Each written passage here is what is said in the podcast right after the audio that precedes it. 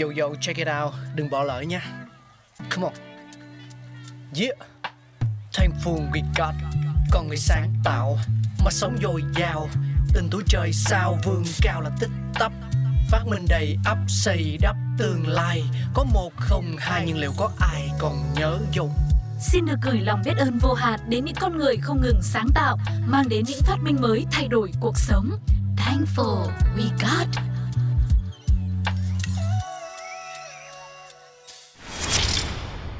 Hello, xin chào mừng tất cả quý vị và các bạn. Chúng ta đang quay trở lại với Thankful We Got và ngày hôm nay chúng ta hãy cùng nhau tìm hiểu về chiếc thìa mọi người nha. Và theo About.com thì thìa đã được sử dụng cho mục đích ăn uống từ thời đồ đá cũ. Mặc dù không biết ai là người phát minh ra chiếc thìa cụ thể, nhưng các nhà khảo cổ học đã tìm thấy những chiếc thìa có niên đại từ 1.000 năm trước công nguyên. Người Ai Cập đã làm ra những chiếc thìa khác nhau từ đá lửa, đá phiến, ngà voi và cả gỗ nữa. Người Hy Lạp và La Mã cổ đại thường dùng bạc và đồng để làm thìa. Ở châu Âu thời Trung Cổ, gỗ, pewter, đồng thau, thậm chí là sừng bò đều được sử dụng để làm thìa. Có hơn 50 loại thìa khác nhau cho các mục đích khác nhau và nhiều loại khác đã tồn tại trong quá khứ.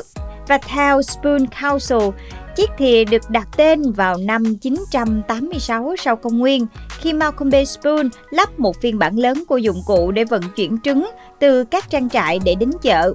Phiên bản chiếc thìa của anh ấy được tạo ra bằng cách sử dụng xương làm tay cầm kết hợp với một chiếc bát.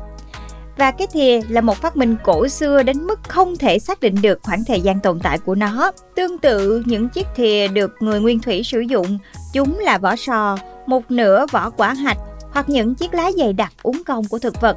Và cho đến nay, ở một số bộ lạc ở châu Phi và Nam Mỹ vẫn sử dụng vỏ chai thoải mái để thay thế những chiếc thìa. Và những chiếc thìa đầu tiên do con người làm ra trông giống như là những chiếc nồi đất nhỏ với tay cầm ngắn. Sau đó, gỗ, xương và sừng của động vật hoang dã đã được sử dụng để tạo ra những chiếc thìa. Còn người Hy Lạp cổ đại thì làm thìa từ vỏ ngọc trai vì các nhà khảo cổ đã tìm thấy những điểm tương đồng từ sừng động vật và xương cá có niên đại từ thiên niên kỷ thứ ba trước công nguyên. Trong thời kỳ hoàng kim của nền văn minh La Mã Hy Lạp, đồ dùng bằng đồng và bạc được sử dụng để ăn thức ăn. Và ở Nga thì thìa bắt đầu được sử dụng sớm hơn vài thế kỷ so với các nước châu Âu khác. Biên niên sử đã đề cập đến lệnh của hoàng tử Vladimir ở thế kỷ thứ 10 đối với các bậc thầy về việc chế tạo ra những chiếc thìa bạc cho toàn đội của ông. Và đến thời điểm này ở Nga thì gỗ đã được sử dụng ở khắp mọi nơi. Ở một số gia đình, những người thợ thủ công đã có thể tự chế tạo ra những thiết bị là thìa để ăn uống. Nhưng trong hầu hết các trường hợp họ đã sử dụng sản phẩm của những chiếc thìa thủ công này. Các vật liệu được sử dụng thường là cây dương, cây phong, cây bạch dương, cây bồ đề, quả mận hay là cây táo. Chúng là những sản phẩm rất đơn giản và họ có thể thực hiện được. Thậm chí là chúng còn được trạm khắc và sơn để cho nó trông khác biệt hơn. Và sau đó thì việc phát hiện ra thép không gỉ đã trở thành một bước ngoặt trong lịch sử. Và giờ đây thì kim loại này đã trở thành nguyên liệu cho hơn 80% những chiếc thìa trên hành tinh.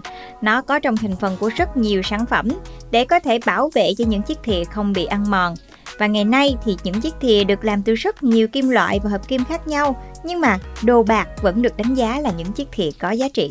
Và vừa rồi là lịch sử phát triển của những chiếc thìa mà ở miền Nam chúng ta vẫn gọi là những cái muỗng. Nếu các bạn vẫn còn nhiều thắc mắc về cuộc sống xung quanh của chúng ta thì đừng ngần ngại gửi về cho Pladio nhé Hẹn gặp lại mọi người trong Thankful We Got tập tiếp theo.